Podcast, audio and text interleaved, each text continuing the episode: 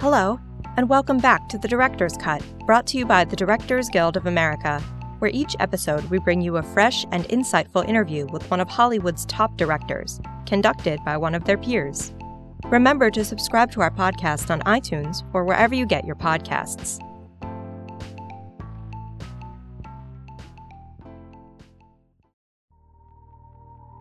Today's episode is the third and final in our annual series devoted to our popular Meet the Nominees feature film symposium.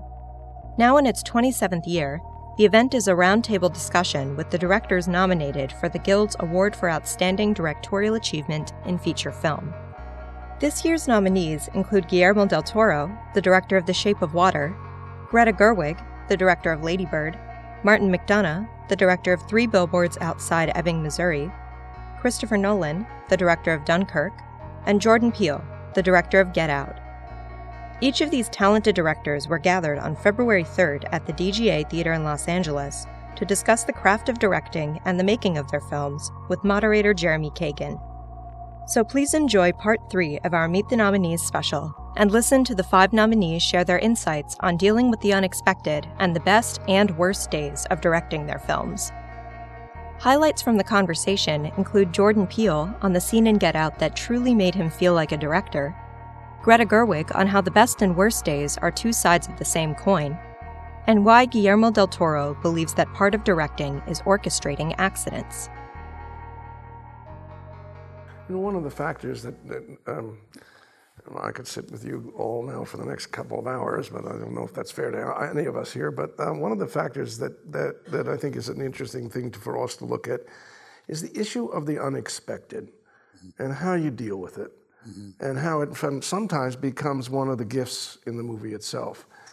Were there moments when you would say, I didn't expect this to happen? Not necessarily that one, that may have been one of them. Mm. But, and I know with an incredibly complex and technical movie, that may not be, you, you may not be able to have that happen, but there may be times even within that where you would say, Yes, I didn't expect this to happen.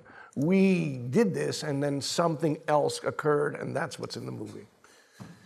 Well, with a with a, I make complicated technical films, and so they have to be carefully planned.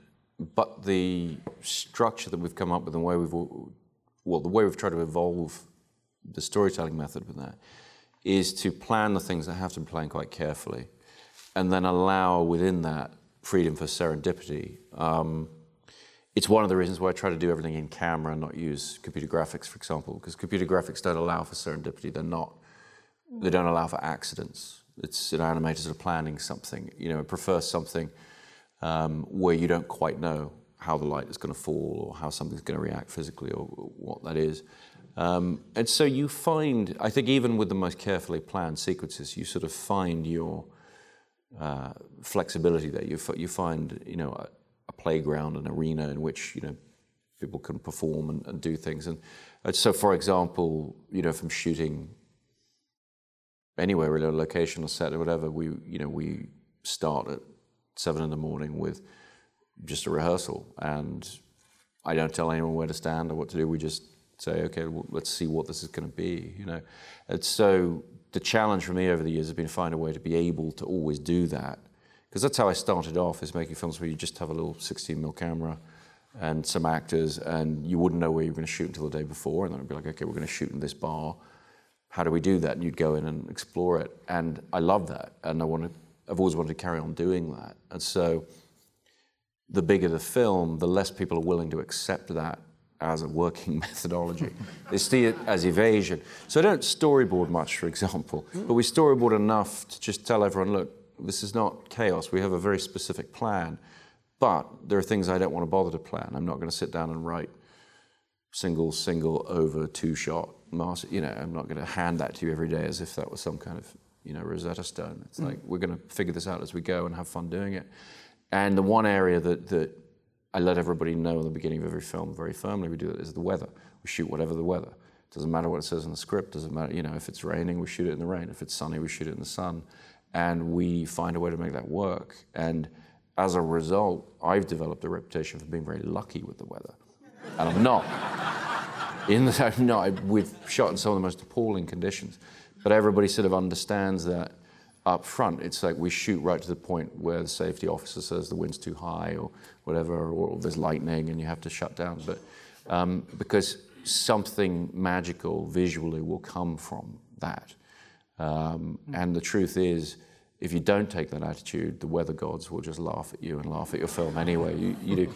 So, but it's one of the, the key areas where the entire visual patina of the film can be defined even by the unexpected. So the, the specific example I would give in Dunkirk is one of the more important visuals that we actually wound up using in the marketing campaign. Everything was this bizarre foam that spread up the beach, and it looked like snow. It looked like you know yeah. um, something very odd, and I, that was a result of a set of scenes that we shot when we were shut down by weather to the degree that we couldn't go out on the mole set that we had built, and it was being destroyed by the waves. And so we went and we shot some of the other scenes on the beach in really horrendous and miserable and awful conditions. But it provided something that looked amazing that we never would have imagined. I, you know, and couldn't possibly have planned, and it, it became a very defining thing in the film. Wow, that's amazing. I remember, I remember thinking about, boy, I thought, boy, did they get all that suds stuff? Did they put all that in that? Yeah, it just it just happened, and, uh, and but I've had that in other films as well, where you just, you know, it's like Martin was talking about earlier, shooting the fog, or, you know, I remember on on the Prestige going to the foot of the mountain, we were shooting out the Mount Wilson Observatory and getting this call saying, don't even bother coming up, it's foggy. You know, I'm like, what are you talking about? Let's get in the car and go and shoot.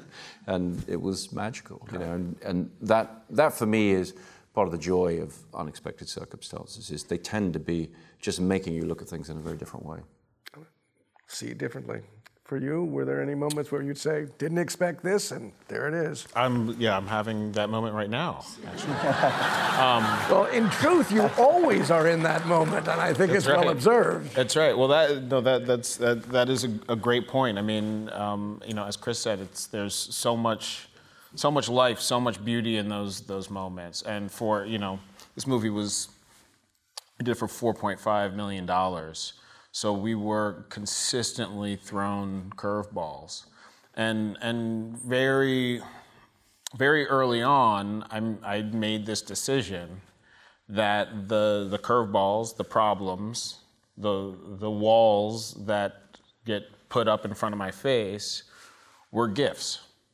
That any, um, uh, you know, I could make the movie that I set out to make, and that would be fine. But every every time that you know the forces that be tell me nope you can't have this is an opportunity to make a, a stronger choice than i thought of than, than i originally had. And can you give us a, an example that you can think of? Um, well you know so you know you, you realize okay you can't have 40 background performers at this party. Um, i pictured this big party where it was you get lost um, we probably ended up, they said you can have something like, I, I don't remember what it was, you know, 16, let's say. So that, to, to me, I, you know, I go, well, how do I make that, how does that feel and how do I make that work for my advantage, to, to my advantage? So it becomes about placing them in a very, in a very choreographed way. So we get this uneasy sense that it's almost like everybody who's supposed to be just acting, you know, normal around the party is is actually following some sort of script. Um, and and so just just being, you know, if if I, you know, immediately went, well, shit, there's the movie. I can't, you know, if I can't have this huge party, it's the, then that's that's not what I pictured if I if I did that, I wouldn't be open to this idea of this uh, contrived placement of this these people that ended up, you know, feeling very, you know, uh, creepy and eerie and, and sort of undescribably so.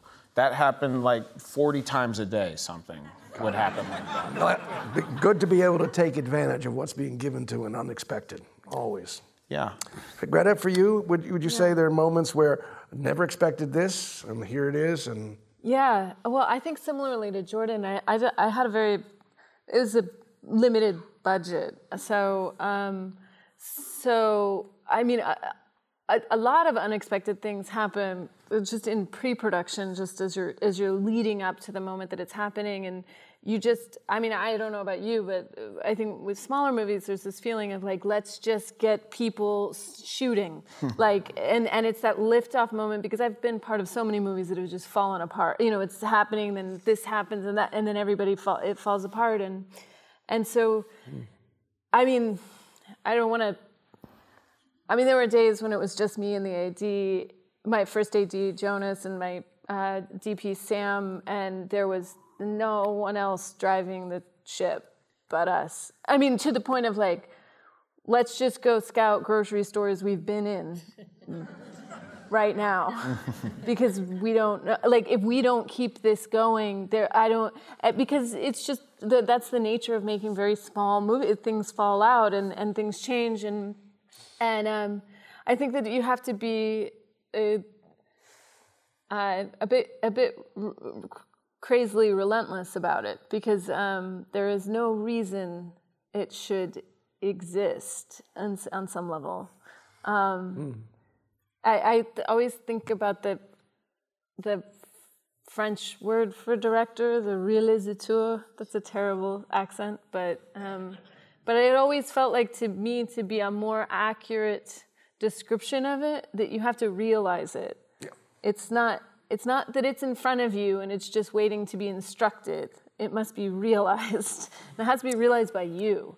Um, uh, because you have, it's impossible without a team and a support system, but you are the one that has to keep moving that forward. So, in some ways, to me, once once we were shooting, there were unexpected things that happened, but um, getting up to that point of like we're shooting this this train is moving that everything before that moment was the most like oh god we've just lost this or this fell through or you know every day.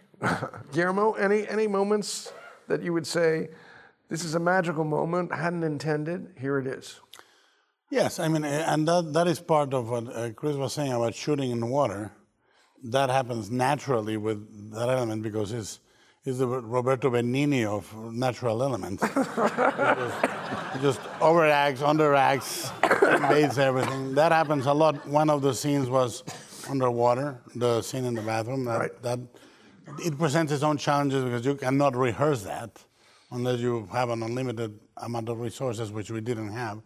But I think that um, in general, I think that uh, when you have been doing it for long enough, you understand that uh, there's, there's two levels of artistry in what we do. One of them is to create uh, worlds that are color coded, shape coded, lighting. It all is all telling the story. But the second half of our craft is orchestrating the accident. To truly grab that, and you are the only one that is holding all the strands and there's always one strand. I, I quote often the saying, uh, the Zen saying, which is, the obstacle is the path. Yeah. You know, you're the only one that holds all the strands that are narrative, financial, artistic, visual, and there's always one, if, you're, if you've been doing it long enough, that you go, this is actually giving me the best version of this. No matter what reputation I've developed with the weather, is nullified by Toronto. You know, Toronto has its own reputation. So to give you an example, um, we have, you know, we shot with horizontal rain in sub-zero temperatures. Uh, that was just absolutely brutal, and still we needed to get through the day, through the scene, and that changes your solutions. You know, originally I had, for example, there's a scene where uh, Shannon is interrogating uh, Stuhlbarg in the in the sand pits, and we have this huge sand sand mountains, and we had hurricane level winds, sub zero temperatures, mm. which resulted in the coldest sandstorm ever witnessed by any human being. It destroyed cameras, it, the sand and the water started getting between the land. It just, it, and then I came up with a solution. I said, okay, I'll, I'll put the, I'll do everything from the hothead on the techno, and I'll, I'll just move it around. Uh, and I was literally uh, and there was real rain.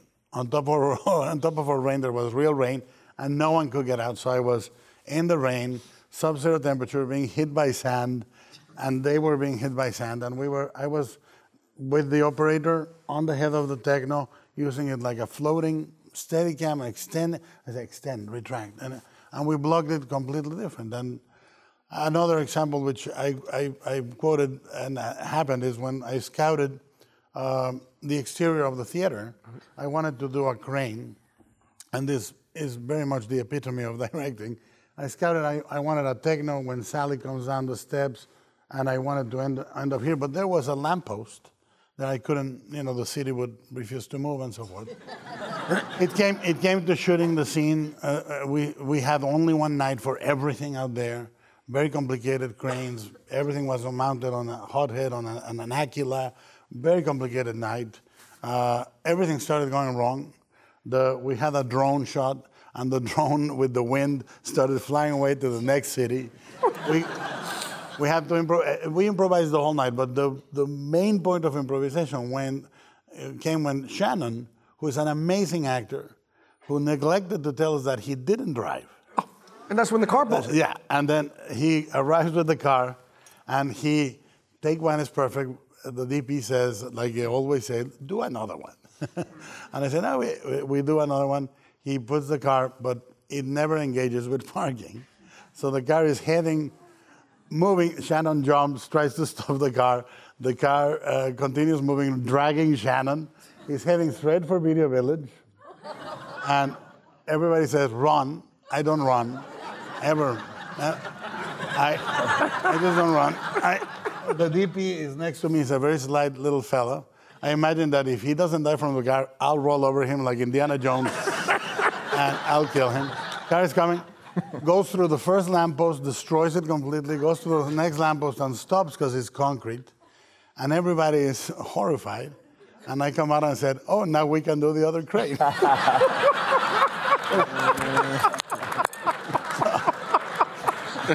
That's what we do. Got it. I mean, this is a Mexican way of doing it. Absolutely. no, but, but it, it is true. It's, every crisis, and, and I, I, I, agree with Chris, if, if this is a circus, you are creating an arena, you need to define, prepare, plan, codify everything. So within that space, there's not such a thing as unlimited freedom. That's madness. Uh, you need a limit to be free within that limit. So the more you prepare, the more the accident will be benign. What I think is a disaster is when, you don't, when somebody doesn't prepare and an accident happens. The reason why we can have the strands and say this is the good one is because we were fully prepared. And then you can identify the opportunity. But if you don't, the opportunity melts with, with the disaster and you don't identify. Well spoken. Well spoken. For you, any, would you say, where does accident play? I'm never going to beat that. So, um, so I think I'll just go Pete. Um, no, just less of a technical one, but it's, it's almost more about me being a bastard about the script and sticking to it. And, and when that didn't happen uh, once, with there's a little scene between Frances and, and Woody Harrelson when he coughs blood in her face. And, uh, and in the script, it was uh, he says sorry, and she says I know, I know, and then goes out. Uh, but one of the takes, she she because they were so connected and so empathetic towards each other, she just said I know, I know, baby, and she only did that once in the scene, and it was just it was just purely a Frances moment and a purely and it was the only moment in the film where there's a proper gentle humane connection between them. So it's less of a technical thing going wrong than, than an actor choosing something different that was completely right. But you provided the space where this can happen. It, I provided Frances McDormand with the space. you know, I'm thinking about there's a very complex uh, oneer which goes from uh, Sam Rockwell walking across the street, and there are so many potential things that might not have worked. Yeah, but that was the, strangely it, it, it, and it's kind of like what Jordan said about when you pre-plan all that stuff, and it's surprising that it goes goes right. And and you have actually, so we had a great uh, stunt coordinator, Doug Coleman, and great. Uh, uh, vis- uh, actually, there was no visual effects, but the people making the the glass uh, and. Um, so it was all about stunts and replacing stuff quickly, and a great Steadicam operator, Steve Campanelli.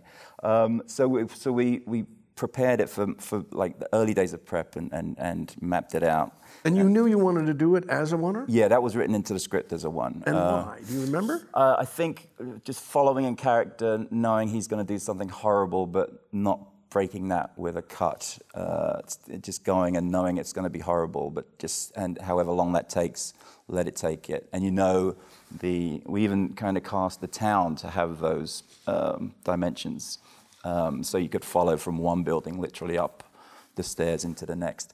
Um, and, and because we know that, we know where the office is and we know where Caleb is. And um, but it was it was just about the stunt uh, coordinator and the first AD coming up with these solutions to to to the problem, which involved Caleb getting hit, going down, the stunt guy swapping out in the same clothes.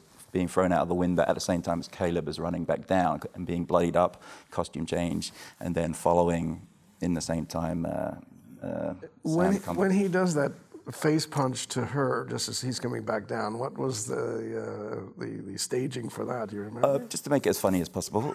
Uh-huh. I'm kidding. Um, it was uh, it, no, it just, again, it's just about like timing the stunts, uh, and Caleb has to do the blood blood pack himself. Um, but uh, but in all, any time you're doing like a one like that, you you do pre-planning. You don't want anyone to do anything out of the ordinary. Sam Rockwell, of course, had uh, practiced like this baton twirl and this great spit that uh, was completely uh, news to, to us. Uh, two things that could have easily gone wrong, but every, every single, we only did that five times. And the first two or three couldn't be used, but we could have used, like Jordan, we could have used uh, four and five. But the spit was best in the one that we chose. so- All right, my last question for you, although I, you know, I'd love to talk to you all about music too, because the music element in every one of your films is incredibly significant and quite original in all the cho- choices that you've made. But we're going to have to save that to another conversation. But I do want to do ask this question, which, which Chris, you may remember one time. On this experience, as the director, what would you say was the worst part of the experience, and what would you say was the best part of the experience as a director? Uh, honestly, this is the happiest film filming process I've ever had. Um, so there weren't any any negatives. Um, mostly, it was the camaraderie of going to a little town that we all loved and, and be, becoming a team, and uh, and even though we're telling a dark story, just having strangely a lot of fun doing it. And do you think the fun is because you're having more and more experiences and getting comfortable with this? I think so, yeah. But also working, I like working with a, you know, a little repertory company of actors. So it was basically like coming in to see old friends every morning. It makes a difference. For you, Guillermo, a worst and a best on this movie? Oh, dear Lord. Well, uh, uh, you know, the thing is, um, as much as I know how I'm going to solve technically this or that, one of the things I did in this movie is actually, before I did it, I, I sat down and I said, okay, you've done nine movies. Why are you making a tenth one? And if so, what, is, what are you going to learn? What are you going to change as a human being? Not as just as a director. And I, I wanted to go to a place that was a celebration of movies, and therefore tonally, it was going to transition from thriller to musical to this and. It needed all that control. And then I can tell you this: the worst part is, uh, one, the first day we had one of the most brutal first days that, for legal reasons, I cannot disclose. but basically, it moved the entire production two weeks ahead. We had to change the entire schedule two weeks ahead. Nobody, and from then on, uh, it was uh, saying, I need to sustain tonally this beautiful song like breeziness through everything that comes every day. We had, I can actually respond the opposite. We had one good day of shooting. one. Wow. Uh, uh, which was the, the, the, the scene in the theater where the creatures uh, watching the movies. That was part of this homage to what movie, movie making is and so forth. And uh, the rest was every day we had, like Jordan said, every day we had at least two major crises.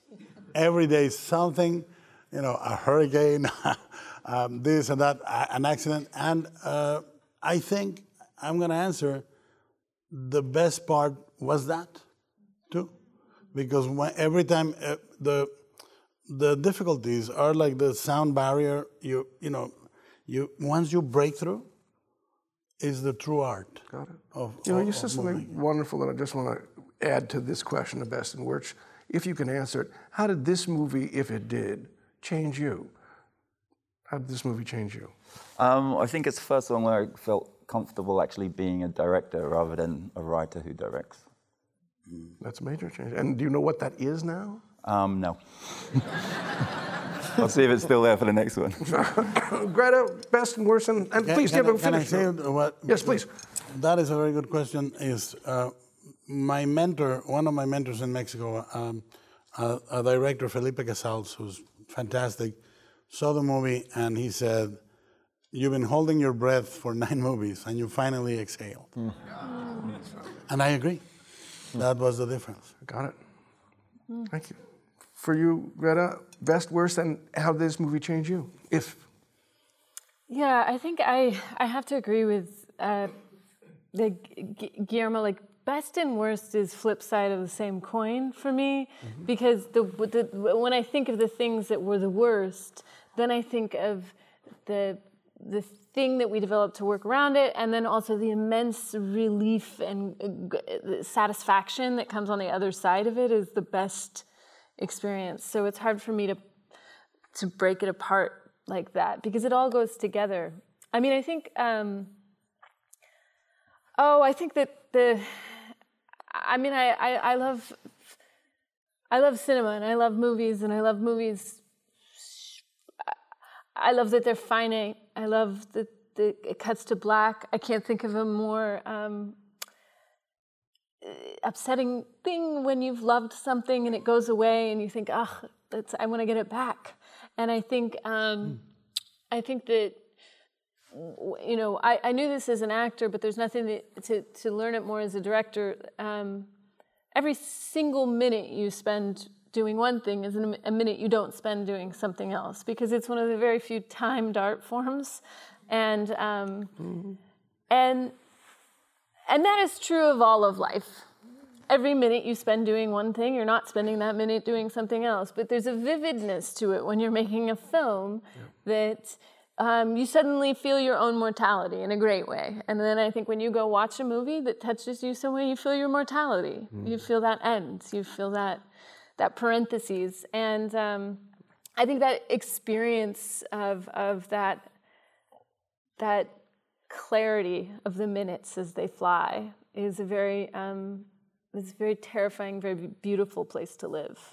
Um, and I think for me, this has been the most uh, utterly transformative thing I've I've been able to do, and it's a thing that um, I've been working towards and I'd wanted to do for a very long time, but I I can't. Um, it truly feels like a before and after. didn't and the me. transformation, can you define some of that?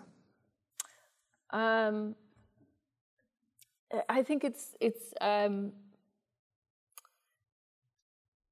I think it's it's it's like realizing that you. Um, I guess I because we've been talking about you. It's like realizing you have the ability to breathe underwater, and you're standing on the edge of this ocean, and you say, "No, no, I can't. I can't go in. I can't breathe underwater. I can't breathe underwater." And somebody says, "Well, did you ever jump in?" And you say, "I no, because I don't want to drown." And they say, "But what if you don't?" and then you don't. Got it. Nicely put. Jordan, a best and worst, and Yeah. how you've changed because of this movie, if so? Mine's very linked to um, all three of these stories. I think. I mean, it, it's very. It is about money. Uh, you know, p- part of the part of the thing about time is that on a film, it's it's it's got such a clear value, and it's the most valuable thing in a film.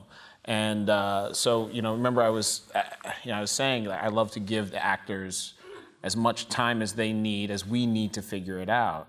Um, and you know, about two thirds I'd been operating that way, and about two thirds through of the way through the movie, you know, my AD's looking at me like, today is not that day, and and I looked at what we needed to get done, and it was not that day. And it so happened to be this day we were shooting this scene that is the it's the keys scene. So after Chris discovers the pictures of Rose, she uh, uh, and real, we all realize she's in on it. Um, there's a you know next four minutes is this scene that's in this nebulous territory where everyone knows everything, but the tension hasn't broke. No one's said it, and it's this very it's, this dynamic, this social balance, and that um, crescendos into you know Rose holding up the keys and saying, you know, I can't give you the keys, babe. So in the beginning of this day, this was the first day I, I came into the trailer and I said, all right, here's the thing. I, I know how we've been working and everything. This day, I know everything I need to get. I, I'm, I've, see, I've seen it. I, I'm gonna ha- we, I, I'm gonna ask you guys to just trust me on this one. This is not. This is not. We, we, we have to move, or we're not gonna make our day. And it was like it was. It was basically like the way to get mutiny going is to like you know assert yourself in, in control of the situation. Um, so it was. It was this situation where all, you know all of a sudden I've got a bunch of actors who are like, whoa, whoa, whoa, whoa. I'm I'm used to this process where I know what I'm doing, and now you're telling me that I don't get to have that luxury anymore. And and furthermore, it was like it was colored by this thing of like, wait, how how is it how is it going to work that you're going to reveal that Rose is a villain? Then we're going to have this scene, and you're going to reveal that Rose is a villain again. That doesn't work. And it was this thing that was it was uh, probably the hardest thing for me to describe why it would work. I knew it would work. I saw it. I felt it, and it was the most difficult day because you know I'm, I'm I'm I'm asking people to trust me. They they are, but they're maybe uncomfortable with it, and time is running out. And uh, but ultimately, I got them to to do what I needed them to do, and it came. And you know that that final performance from Daniel uh, at the end of that scene where he where he yells at Rose, Rose, show me this key. There's the one, you know, we did it several times. At the end, you know, I, I pushed him to this point where he exploded, um, completely different than any other take.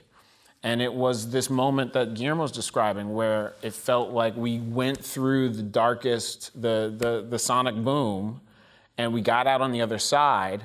And it was this beautiful performance. It was this beautiful scene. It's my favorite one of my favorite scenes to watch. Um, and it and so it was like these guys are saying, it was the worst day and it was the best day. It was the day I I felt like, okay, now I'm a director. How have you changed this movie? Has this movie changed you? You know, I this has been a dream of mine since I was 12 years old making a movie. I, have I've wanted this so so bad that it hurt. It, it just it hurt in my my stomach, and part of what hurt is that I f- I didn't. You know, I knew it was just a rare privilege to get to make a movie, and so few people did uh, got to, and I didn't know if I, you know, the, the confident, you know, there were so many reasons I doubted myself um, and so to come, you know, many years later, realize that in the rest of my life, as I abandoned my dream, I never really actually abandoned my dream. I've, I've been working towards building the, um, the, the, the skill set to, to, to do this movie. And I'm so glad I didn't try and do, uh, do it earlier. Thanks, Jordan. Chris, best and worst, and how has this movie changed you? Uh, finishing is the best on the worst, always. And as far as has it changed me, um, I'd never done a film about uh, a real life event before, and I don't, I don't think it changed me in a filmmaking sense at all. But I think I come away from the experience feeling that I had a very inadequate grasp of history and its importance. And I, I, think a lot of people do, actually. So I think in that sense, it's probably changed me somewhat. Well, the work that the five of you have done have changed all of us. We are incredibly appreciative of your spending the time and sharing with us You are remarkable filmmakers, and thank you.